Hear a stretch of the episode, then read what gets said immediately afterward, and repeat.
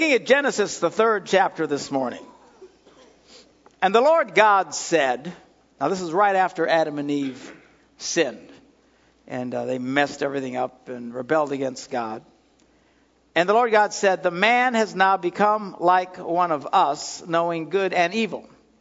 He must not be allowed to reach out his hand and take also from the tree of life and eat and live forever. The reason for this is that if he would have reached out and taken uh, of the tree of life and became an eternal being, he would have been like the angels that were locked in their sin.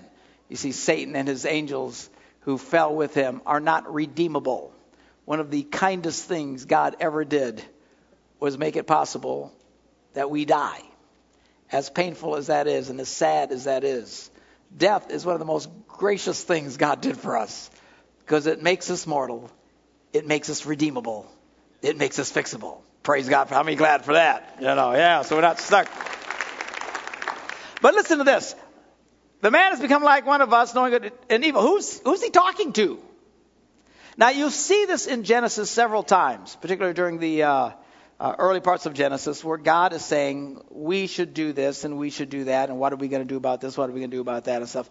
Now, I've heard uh, from theologians for, for uh, most of my life that uh, what's happening here is it's the Father, Son, Holy Spirit having this talk, that hence the we.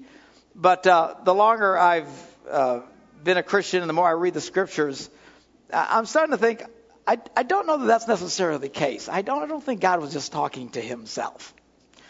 I think he was talking to the angels and the creation about him, getting their input on things, which is pretty strange if you think about it. Now, the last time I spoke, I talked about how uh, I believe we are in the midst of the greatest halftime show in history, if you will. Satan has just rebelled against God. There was this huge uh, clash. He was cast to the earth. Judgment day is coming when he will have to answer for his crimes. But in the midst of that, God creates life on earth and puts us on earth. And now uh, all of heaven is watching what happens when people do things Satan's way. Remember, there was, there was this big rebellion, this big challenge to God's way of doing things. Now the whole of eternity gets to see what happens when people do things Satan's way, hence death, destruction, genocide, famine.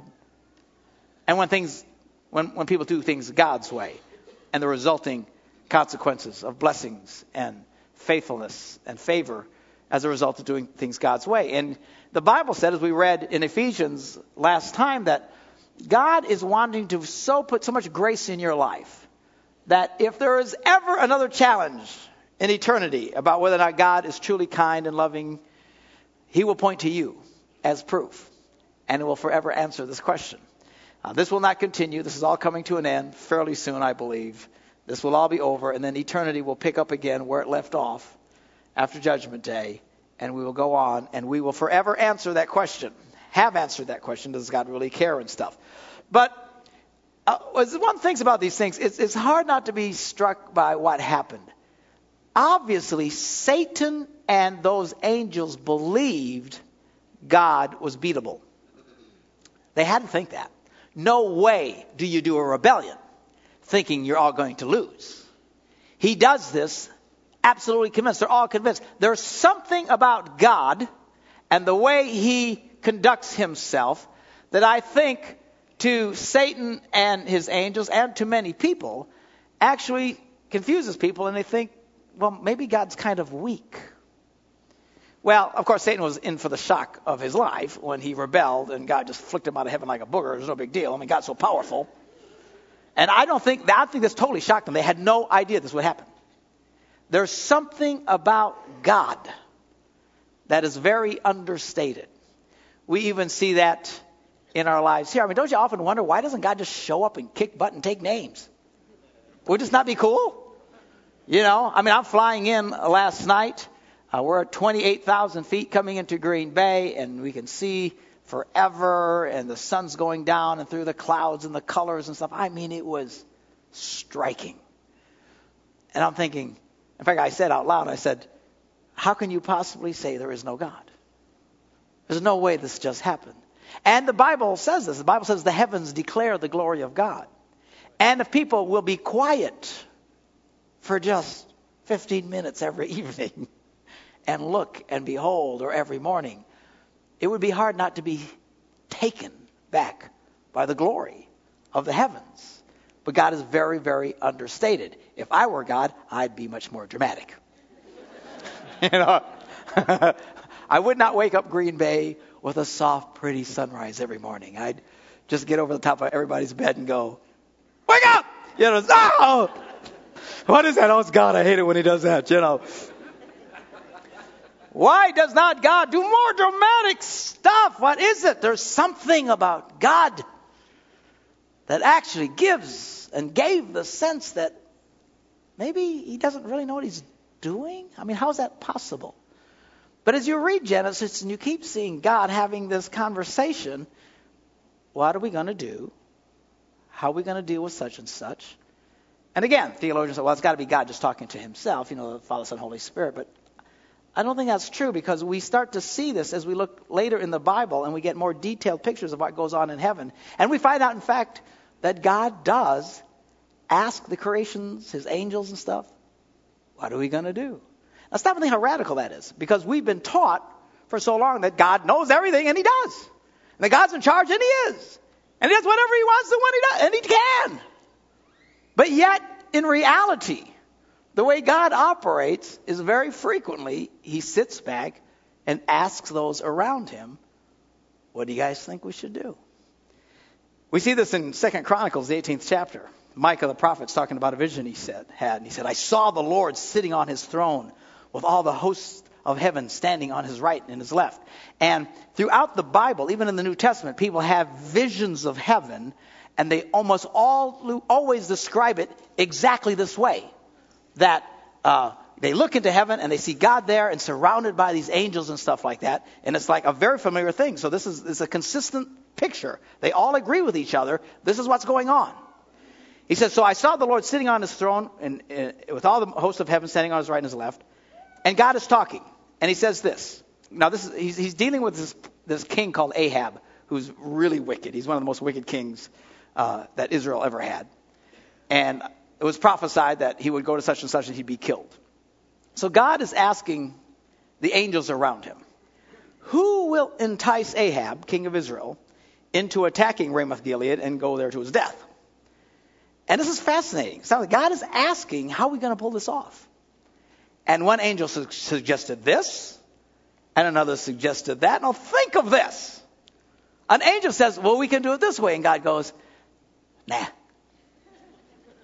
Now that's got to be a little insulting, wouldn't you think? I mean, we're not talking Neillsville High School graduates here. We're talking angels. We're talking people who they're eternal beings that have been around for who knows how long. A little bit of life experience. They got a clue. Is it possible that God doing this at times kind of irritated some angels? That some of these guys had a burr under their buns and when Satan came along and said, you know, I don't, I don't think God really knows what he's doing. Look at him. He's asking, what should we do? How should we do this? Doesn't listen to our advice. I'm telling you, there had to be something tangible that made them think they could pull off this rebellion. They made a big mistake. You see, this is not weakness, this is incredible strength. When God, in all his power, asks his creation for their input. It's pretty cool. One of the strongest things any leader can do is get advice and input from the people around him. The ones who just, I'm in charge, I'll just know what to do, and I just do it. How many of you know those aren't really fun bosses to work for, you know? It's the ones, that, so, so it's really great strength, but it can be interpreted, if you don't get it, as weakness. So one suggested this, God says, nah. Another suggested this. Finally, the Spirit came forward and stood before the Lord and said, I'll do it. And the Lord said, How are you going to do it? I love this. The fact that He wants to hear deal. What's your plan? Let me hear your plan. And he says, Well, I'll go and I'll be a lying spirit in the mouths of all his prophets. I'll get them all confused. They'll prophesy to him that it's the right thing to do. When they get there, he gets his head cut off or whatever the deal is. And the Lord says, You will succeed. Go for it, man. Go do it. This is quite fascinating. Again, we see it again in Isaiah. Isaiah has a vision of heaven, only this time he's, he's as if he's transported into heaven. And he's there in front of God. And he's freaking out. He's like, man, I, how can I even be here? And he describes the same scenario. God sitting there, angels all over, zzz, they're talking, and, and God is wanting to deal with the nation of Israel and speaking repentance to the, to the Israelites. And look what Isaiah says. Then I heard the voice of the Lord saying, Whom shall I send? Who will go for us? There's that us again, see? Making them all, drawing them in. You're all part of this. Here's God on his throne asking angels, What do you guys think? What do you think we should do? Who should we send? And nobody says anything. And Isaiah goes, I'll go. Here I am, send me. And we read that God looks at him and says, All right, we'll send you. And he tells him, This is what I want you to tell him. And that's the book of Isaiah. It's why God's telling him to tell the people. It's all rather fascinating. Look at Job. Now this is really, this will really bend your brain because it's like, whoa but we still say, see the same scenario. God, angels, God, check it out. What do you guys think about this, that, or the other? One day the angels came to present themselves before the Lord. Which is what they do. They come, they hang out. What's up? What's happening? And Satan also came with them. Hello? What do you mean Satan came with them? I thought he was cast out. He was. He's stuck on this earth. Not happy about it either. But apparently he comes before God at times, much like a fallen general. You'll see this as uh, throughout history that uh, generals, even the, the enemy generals, are afforded a great deal of respect just because of who they were and their position. Even though they're defeated, they have certain privileges more than the guys out in the field for sure. So Satan, even as a fallen general, still comes before God. And the Lord says to Satan, Hey, where you been? And he says, Oh, from roaming throughout the earth, going back and forth in it, I hate it there. This place sucks. You stuck me on a stupid rock with these idiots. And the Lord says to Satan, Hey, have you seen Job? Isn't he cool? Isn't Job cool? I love Job. He says, There's no one on earth like him. He's blameless and upright, a man who fears God and shuns evil. What do you think of that, Satan? And Satan engages God in conversation. He says, Oh, come on. Does Job fear you for nothing? Have you not put a hedge around him and his household and everything he has? Good prayer to pray, by the way. God put a hedge around my household and everything I have. He says, You bless the work of his hands so that his flocks and his herds are spread throughout the land. He says, But stretch out your hand and strike everything he has, and he will surely curse you to his face, to your face. You bless him. He's got so much stuff. No wonder he's so happy. Take away everything. Watch, he'll curse you. And then look what God does. God goes, okay. What? Okay. You're listening to this Nimrod? You just cast him out. He's been nothing but problems. But yet he engages God and says, Take everything away. He'll curse you to his faith. God says, oh, Okay, very well then. Everything he has is in your hands. But on the man himself, do not lay a finger. And then Satan went out from the presence of the Lord. And as you read the story, he goes and he destroys everything Job owns. Destroys everything. He has nothing. He loses it all. And he sits before God and he praises and he thanks God. Then we see Satan come back again, the next chapter. And here they come again, the angels, all this conversation. What's happening? What's going on? What do you think we should do? And Satan comes along again. And God says to Satan, Told you so. and Satan goes, Well, yeah. Who cares? Nobody cares about their stuff. Not true, but he says, Make him sick, and then I'll curse you. And God goes, Okay. I hope they're not having that conversation about me. It's all I got to say, man.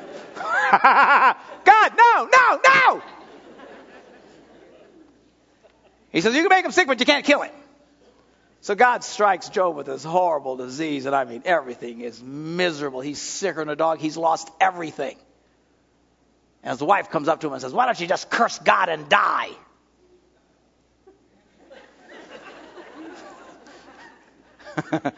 Satan really knew how to get Job. He took everything and left the wife.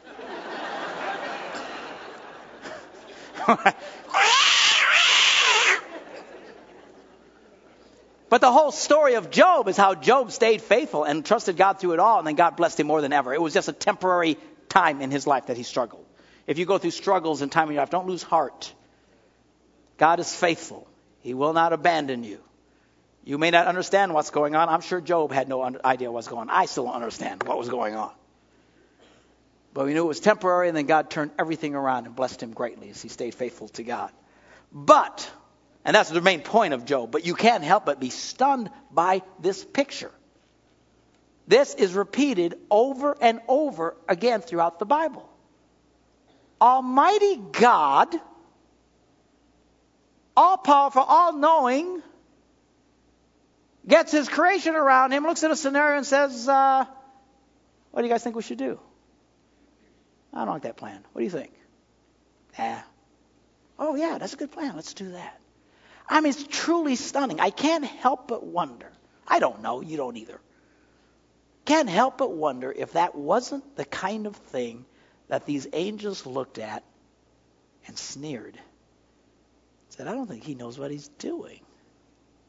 I don't think he's nearly as strong as he thinks. Totally misunderstanding what was going on.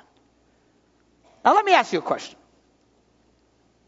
What if God, I like to, my brother's always asking, what if? Now he's got me doing it. What if God is looking over your life from 28,000 feet, looking at your world? Okay. And most of us have very limited world. It's not that complicated. You have your friends, the people you work with, your neighbors. I mean, your world, the people around you, the world that you wish God would just show up and just zap. Right? Isn't that what y'all think? God, just show up. You know, God, my husband snores. Kill him in his sleep. Do something, you know. You're just waiting for God to show up and do something. What if God is looking at your world and saying to you, What do you think we should do? What do you think we should do? You have to understand if, if there's a problem most people have is they just don't pray. And there's lots of reasons why we don't pray, but I can't help but think this is one of the biggies. Because I don't think we really believe what we say matters. I mean, the truth of the matter, I mean, we got a fairly big church, okay? In the celebration world, we got pushing 3,000 people that come to this church. But the last time we announced we were going to have a special morning of prayer, five people showed up. Why is that? We don't like to pray. I mean, let's be honest about it. We don't like to pray. Because I think we're discouraged about prayer. We don't understand what prayer really is. Seriously, if I announce next Saturday we will have a one hour prayer meeting or we will have uh, uh, rectal screenings for cancer,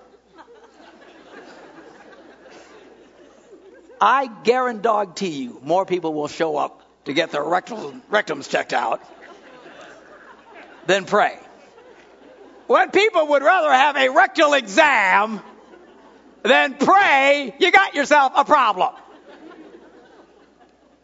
Why? Because we, we don't get it. So much of evangelical Christianity and even traditional Christianity, be it Catholic, Lutheran, whatever, has taught this picture God is God and God's going to do what God does. Get out of the way. Or just say, God, show up, do what you want to do.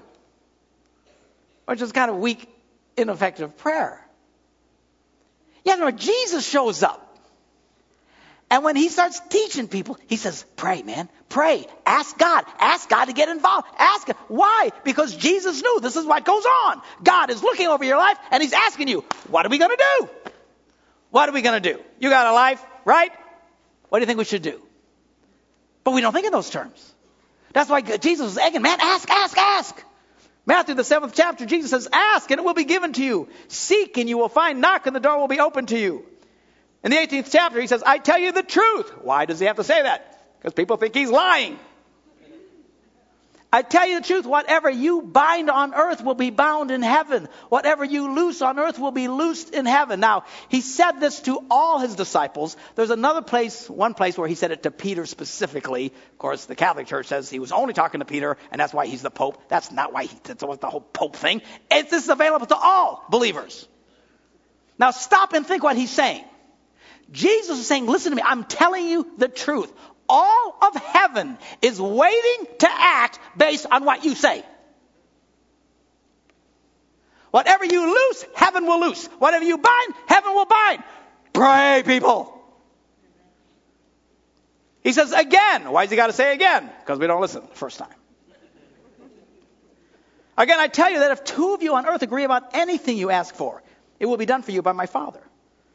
Chapter 21 If you believe, you will receive whatever you ask for in prayer.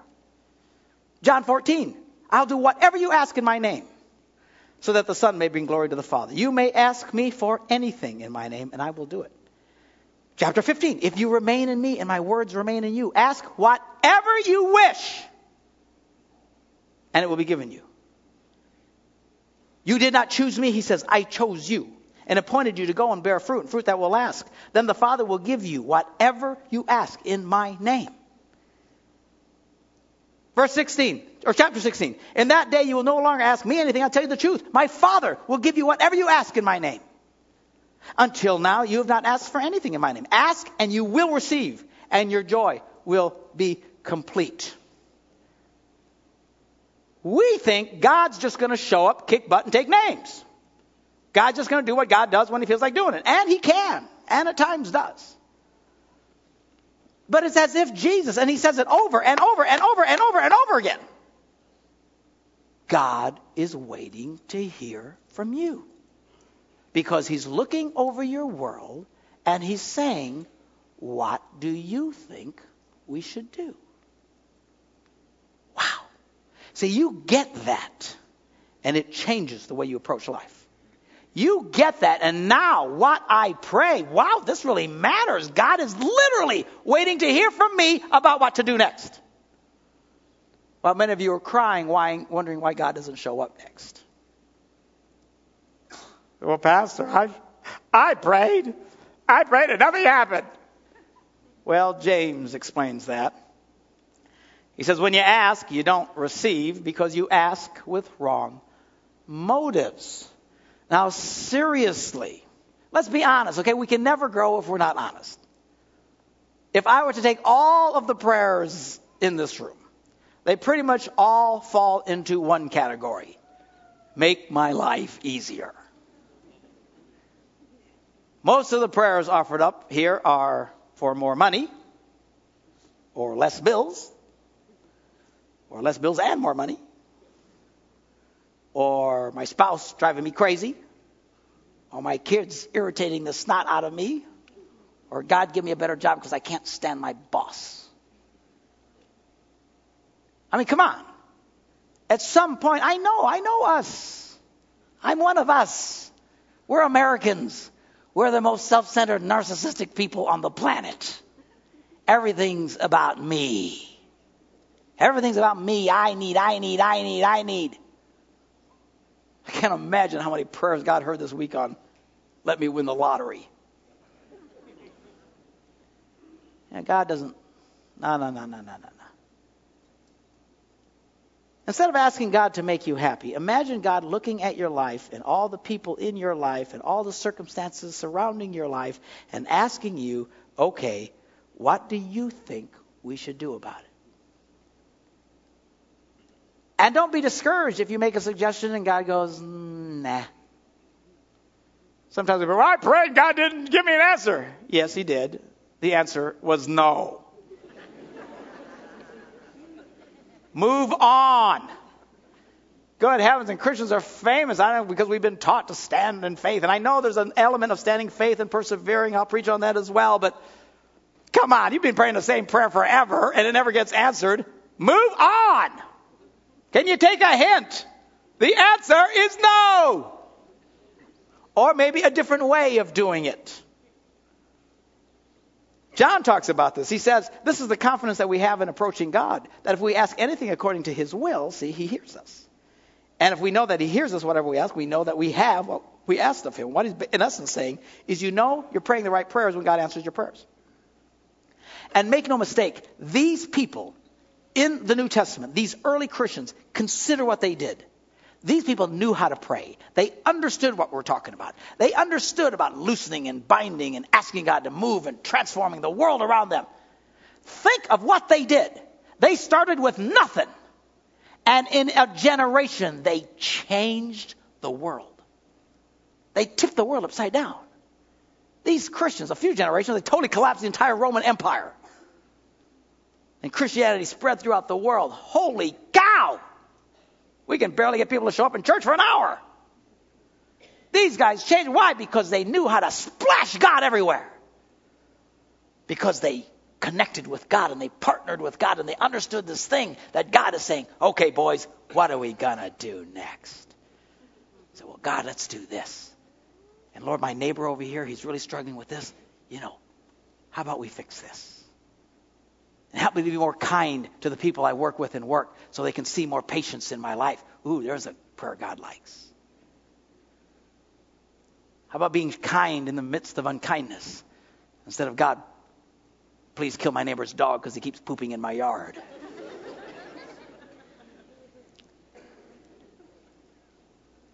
I have a challenge for you. This week, sometime this week, take a break. 5, 10, 15 minutes at work, at home, shut off Leno early, sometime this week. You had all week to do it. But do not let this week go by without doing it. You sit down with a piece of paper, and I want you to imagine you're standing next to God at 28,000 feet, and He's looking down on your life, and He's asking you, okay, what do you think we should do? And I want you to write out a plan. Well, God, do this, and and have my neighbor do this, and wouldn't it be great if my kids all of a sudden this happened, and and Father, what about this? And please help Pastor Mark, and then on and on. You know, whatever it is, get a plan for your life. And then I want you to pray that plan for the next 90 days. That's all I'm asking you to do. Take a plan and pray the plan for 90 days. Watch what God will do in your life. And I want to start hearing testimonies. You know how we have the little prayer request thing? It's also for prayer requests or for testimonies. I want to start hearing stories. In fact, I want to start having a lot more testimonies than prayer requests. Of man, I started praying this and God did this. And it was so cool because God did this. And this situation happened and God opened up this door. I mean, see what God will do in your life. One of the main reasons God is so quiet in your life is because you never ask Him to do anything. See what He'll do. Not just what I can get more money, money, money, money. I'm just talking about looking at your world and saying, God, let's do this and let's try this and let's and watch what God does. And when God starts answering certain types of prayers, pray more prayers like that. And when you keep praying something and they don't get answered, move on. Start praying other prayers. It's amazing how many people pray prayers that never seem to get answered. It's like, first of all, because they're just fundamentally flawed. Here's a famous one. I'm sure I'll make some of you mad, but get in line, take a number. this prayer God, I'm praying God will bring me a husband. I'm praying God will bring me a wife. Of course, they started praying this prayer when they were 29, now they're 87. you know, Maybe the answer is no. Or maybe you're praying an inappropriate prayer. The Bible doesn't say God's going to bring you a husband or a wife. The Bible talks about finding or being found. You want a husband? Go find one. You want a wife? Go find one. You can pray that God will lead and direct you, but what do you expect? God to float in some guy on a cloud?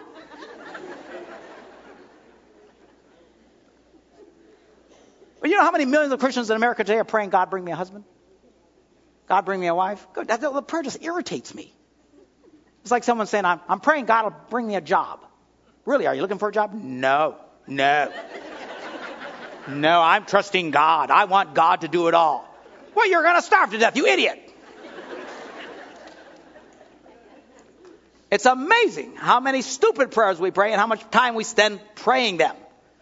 At some point, the answer is no, or you're praying it wrong, or do something. If you don't know what, you're confused, come get some advice about it. But the normal thing should be God answers prayers. Or Jesus was lying. Which do you think it is? Do you think he was lying? Do you think he said all this stuff and went away and said, bunch of morons?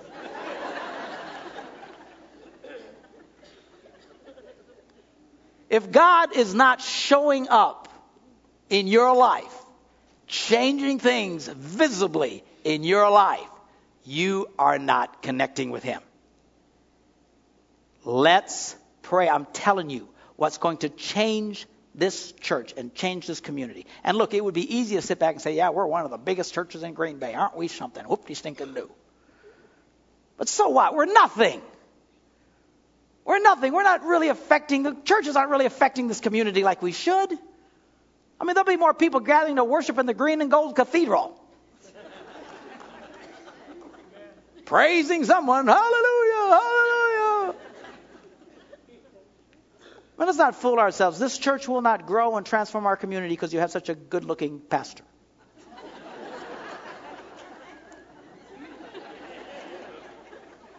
or because he has such an ugly brother.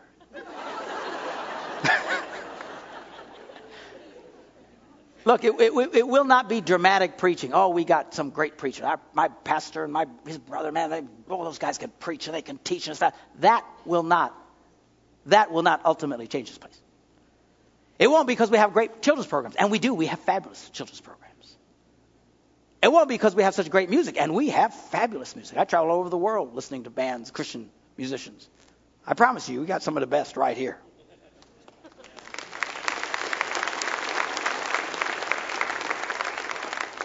But that won't do it. Oh, it'll be a few. Some people show up, gee, you got great music, or you got a great pastor, or you got this, you know. But that's that's not going to change. What's going to change it is when we get this. And my prayer today is that the synapses in your brains will be snapping and coming alive, and you will get this, and you will come up with a plan and engage God for your life. And get that God is waiting for you just like he's sitting around these. Do you know there was one place where God said, I wanted to do something, but I couldn't find anybody to do it? I pray, I wanted someone to save the land, but I couldn't find anyone to make up a hedge. Remember that verse, Pastor? Even when God wanted to do something, he wouldn't do it because he couldn't find anybody else to engage with him on it. When you start understanding this, this will radically change the way you, the way you think about God. God is waiting to hear from you. When we get this, you'll be excited about prayer. You'll be looking forward to prayer throughout the week when you have a chance to come and you get to pray your prayer and get to get God involved in your life. The next time we're up against colon rectal screenings, we'll have more people for prayer than for rectal screenings.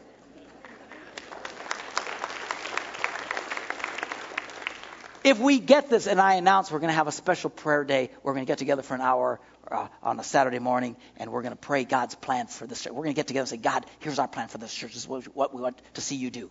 Hundreds of you would show up. Hundreds of you would show up. But not till you get this. And it won't be because I yell at you, because that doesn't do it, because five people show up.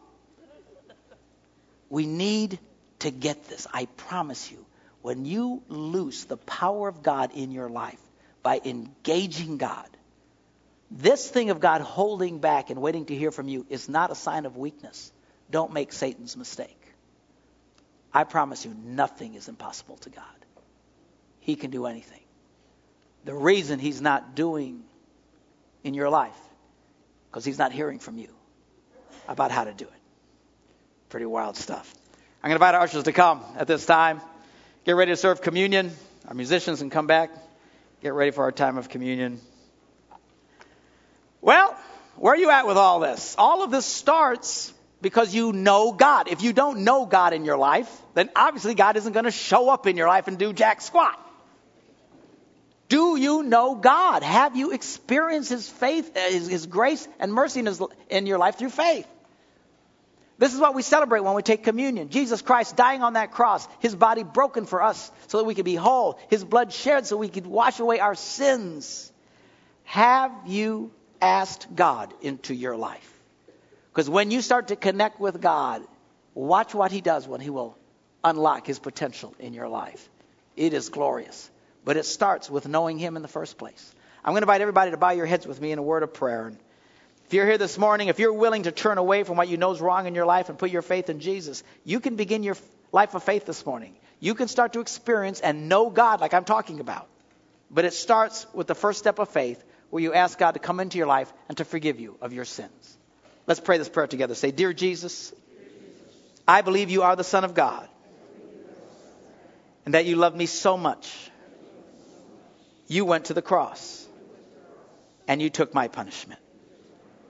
I ask you to come into my life and to forgive me of my sins. I now surrender myself to you.